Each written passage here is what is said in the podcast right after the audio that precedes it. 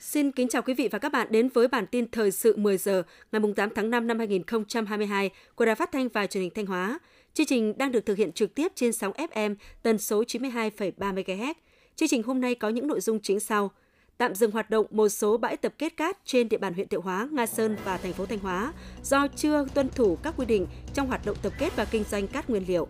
Thanh Hóa có hơn 46.700 ha rừng có nguy cơ cháy cao trong mùa nắng nóng hơn 1,8 triệu liều vaccine phòng COVID-19 đã tiêm cho trẻ từ 5 đến dưới 12 tuổi. Sau đây là nội dung chi tiết.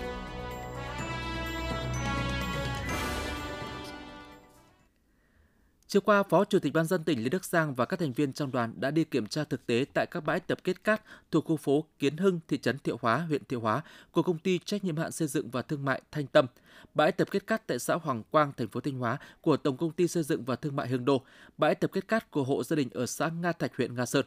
Tại thời điểm kiểm tra, chủ các bãi tập kết cát không xuất trình được hóa đơn bán hàng theo quy định của cơ quan thuế, hệ thống thu gom nước thải chưa đảm bảo vệ sinh môi trường theo cam kết, quá trình vận chuyển còn tình trạng xe quá khổ quá tải ảnh hưởng đến an toàn giao thông. Đáng chú ý, các bãi cát này đều ảnh hưởng đến sự an toàn của hành lang thoát lũ. Một số bãi cát chưa gắn camera giám sát theo quy định của ngành thuế đồng chí Phó Chủ tịch Ban dân tỉnh Lý Đức Giang yêu cầu tạm dừng toàn bộ hoạt động các bãi tập kết cát nói trên từ ngày 7 tháng 5. Giao Ủy ban dân các huyện, thành phố, xã, thị trấn liên quan phối hợp với lực lượng công an, các cơ quan chức năng giám sát việc dừng hoạt động các bãi tập kết cát theo quy định. Trước mắt, các chủ bãi tập kết khắc phục hạn chế, báo cáo kết quả thực hiện về Ủy ban dân tỉnh thông qua Sở Tài nguyên và Môi trường. Ủy ban dân tỉnh sẽ xem xét cho hoạt động trở lại khi đảm bảo điều kiện Riêng bãi tập kết cát của hộ gia đình tại xã Nga Thạch, huyện Nga Sơn thuộc thẩm quyền quản lý của huyện và xã, do vậy địa phương có trách nhiệm ra soát tạm dừng hoạt động để hoàn thiện hồ sơ thủ tục theo quy định.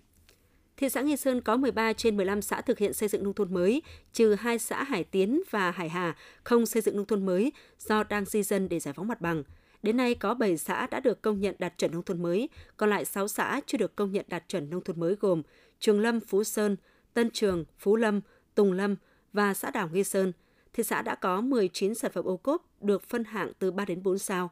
Hiện các xã còn lại chưa được công nhận đạt chuẩn nông thôn mới, đều thuộc vùng bán sơn địa và xã đảo. Kết cấu hạ tầng kinh tế xã hội chưa được đầu tư đồng bộ, chưa có công trình cấp nước sạch tập trung. Thị xã Nghi Sơn phấn đấu đến năm 2025 có thêm 5 xã đạt chuẩn nông thôn mới, 3 xã đạt chuẩn nông thôn mới nâng cao, 10 sản phẩm được xếp hạng sản phẩm ô cốp cấp tỉnh. Đến tháng 5 năm 2022, tỉnh Thanh Hóa đã có hơn 46.700 ha rừng có nguy cơ cháy cao trong mùa nắng nóng, tập trung chủ yếu ở khu vực 1 gồm 7 huyện miền núi Mường Lát, Quan Hóa, Quan Sơn, Bá Thước, Thường Xuân, Như Xuân và Như Thanh và khu vực 2 gồm các huyện Trung Du và đồng bằng ven biển như thị xã Nghi Sơn, Hà Trung, Đông Sơn, Hậu Lộc, Hoàng Hóa. Trước nguy cơ đó, từ tỉnh đến huyện, xã, chủ rừng đã chuẩn bị sẵn sàng lực lượng phương tiện hậu cần để chữa cháy rừng. Chi cục Kiểm lâm tỉnh Thanh Hóa đã lắp đặt 11 trạm camera IP có độ phân giải cao dùng để chụp các khu vực đáp ứng nhu cầu tự động phát hiện sớm các đám cháy rừng. Đến nay, 100% huyện trọng điểm đã xây dựng phương án quản lý bảo vệ rừng, phòng cháy chữa cháy rừng, kiện toàn 771 tổ bảo vệ rừng với hơn 7.200 người tham gia, xây dựng kế hoạch huy động lực lượng phương tiện hậu cần sẵn sàng chữa cháy. Các hạt kiểm lâm phối hợp với chủ rừng, lực lượng chức năng tại các huyện đồng bằng ven biển xử lý vật liệu cháy dưới tán rừng bằng biện pháp đốt trước có điều kiện được 613,6 ha, làm mới và tu sửa 52,5 km đường băng cản lửa nhằm hạn chế nguy cơ cháy rừng trên địa bàn. Sau phản ánh của báo chí về tình trạng rác thải chất đống tại bờ biển xã Ngư Lộc, huyện Hậu Lộc, Thanh Hóa, sáng mùng 7 tháng 5 năm 2022, Ủy ban nhân dân xã Ngư Lộc đã huy động 4 đoàn thể cùng hàng trăm người dân ra quân tổ chức thu gom rác thải dọc bãi biển này.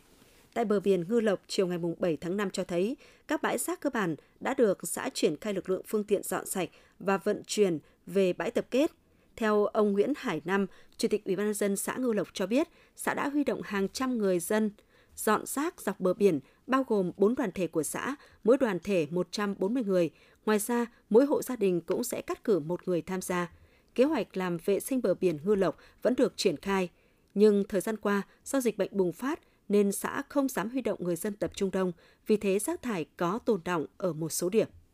tiếp nối thành công của đêm diễn đầu tiên trong chuỗi chương trình Sunfit Thanh Hóa do tập đoàn Sun Group mang đến thành phố biển Sầm Sơn vào mùa hè này. Tối qua, đêm diễn thứ hai với chủ đề Gặp lại thanh xuân tiếp tục chiêu đãi khán giả với bữa tiệc âm nhạc rực rỡ sắc màu. Đêm nhạc có sự tham gia của nhiều nghệ sĩ nổi tiếng như Lâm Bảo Ngọc, Vân Lee Svoy, Đăng Quân, DJ Ezic, Quốc Tuấn. Đặc biệt là sự xuất hiện và tham gia biểu diễn của ca sĩ Khánh Phương với nhiều ca khúc được đông đảo người yêu mến Chuỗi chương trình Sunfit Thanh Hóa được tổ chức vào mỗi tối thứ bảy hàng tuần, kéo dài suốt hơn 4 tháng hè, cùng hàng loạt lễ hội sự kiện mà tập đoàn Sun Group mang đến sẽ đưa Thanh Hóa trở thành điểm đến hot hàng đầu khu vực miền Bắc mùa hè này.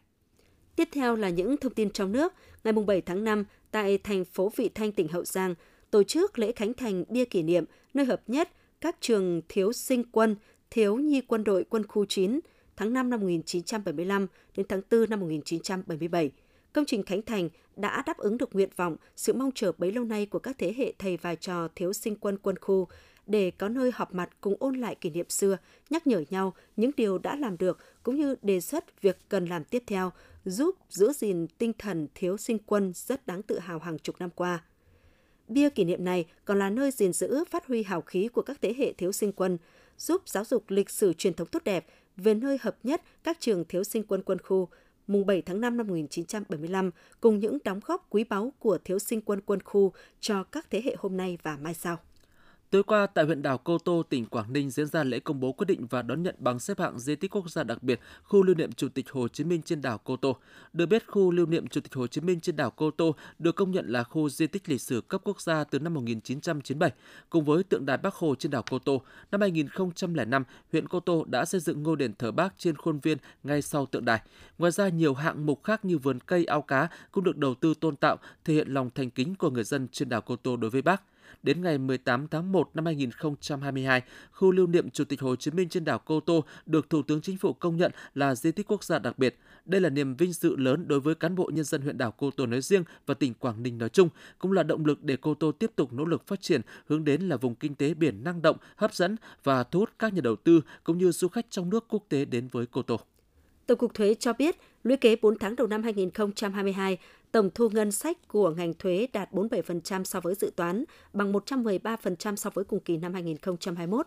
Để có được kết quả trên, ngành thuế đã triển khai đồng bộ nhiều giải pháp quản lý. Bên cạnh những yếu tố khách quan, trong 4 tháng đầu năm, toàn ngành thuế đã thực hiện hơn 11.000 cuộc thanh kiểm tra, trong đó kiểm tra được hơn 173.100 hồ sơ khai thuế tại cơ quan thuế, bằng hơn 123% so với cùng kỳ năm 2021. Tổng số tiền kiến nghị xử lý qua thanh kiểm tra là 8.168 tỷ đồng. Toàn ngành thuế đã thực hiện thu nợ được 2.900 tỷ đồng. Lũy kế tính đến cuối tháng 4 năm 2022 thu được 10.150 tỷ đồng. Viện Vệ sinh Dịch tễ Trung ương, Bộ Y tế vừa có quyết định phân bổ hơn 2,3 triệu liều vaccine phòng COVID-19 Moderna cho Trung tâm Kiểm soát Bệnh tật các tỉnh, thành phố để tiêm cho trẻ từ 5 đến dưới 12 tuổi. Đây là vaccine do chính phủ Úc viện trợ. Viện Vệ sinh Dịch tễ Trung ương yêu cầu các đơn vị tiếp nhận vaccine và tổ chức tiêm ngay số vaccine phòng COVID-19 được phân bổ. Như vậy, đây là lần phân bổ thứ ba vaccine phòng COVID-19 Moderna tiêm cho trẻ từ 5 đến dưới 12 tuổi. Đến nay, hơn 4,6 triệu liều vaccine COVID-19 Moderna tiêm cho trẻ đã được Viện Vệ sinh Dịch tễ Trung ương phân bổ cho các tỉnh thành để phục vụ nhu cầu tiêm chủng.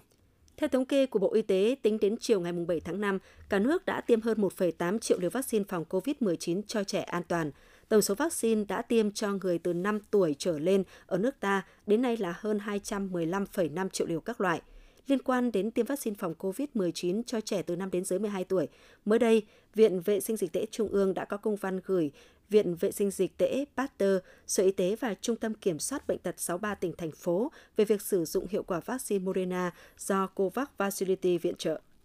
Ngày 7 tháng 5, tại xã Eata, huyện Cư Mù Khan, tỉnh Đắk Lắk, Sở Văn hóa Thể thao Du lịch Đắk Lắk tổ chức phục dựng nghi lễ kết nghĩa anh em của người ED nhằm khôi phục và phát huy các nét đẹp văn hóa của các dân tộc thiểu số tại địa phương. Ông Đặng Gia Duẩn, Phó Giám đốc Sở Văn hóa Thể thao và Du lịch tỉnh Đắk Lắk cho biết, nghi lễ kết nghĩa anh em được xem là một nét văn hóa đặc sắc, thể hiện tinh thần đoàn kết trong cuộc sống và sinh hoạt của cộng đồng người ED. Việc phục dựng nghi lễ là một trong các hoạt động của tỉnh nhằm khôi phục những nghi lễ truyền thống của các dân tộc tại chỗ trước nguy cơ mai một, góp phần bảo tồn và phát huy các giá trị không gian văn hóa công chiêng tại địa phương.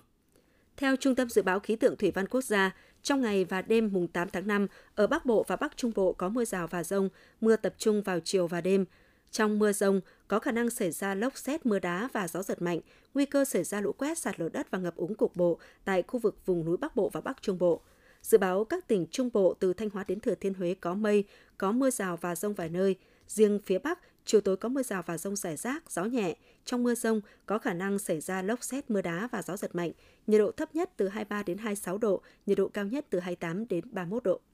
Quý vị và các bạn vừa theo dõi bản tin thời sự trực tiếp 10 giờ của Đài Phát thanh và Truyền hình Thanh Hóa. Xin được cảm ơn và kính chào tạm biệt.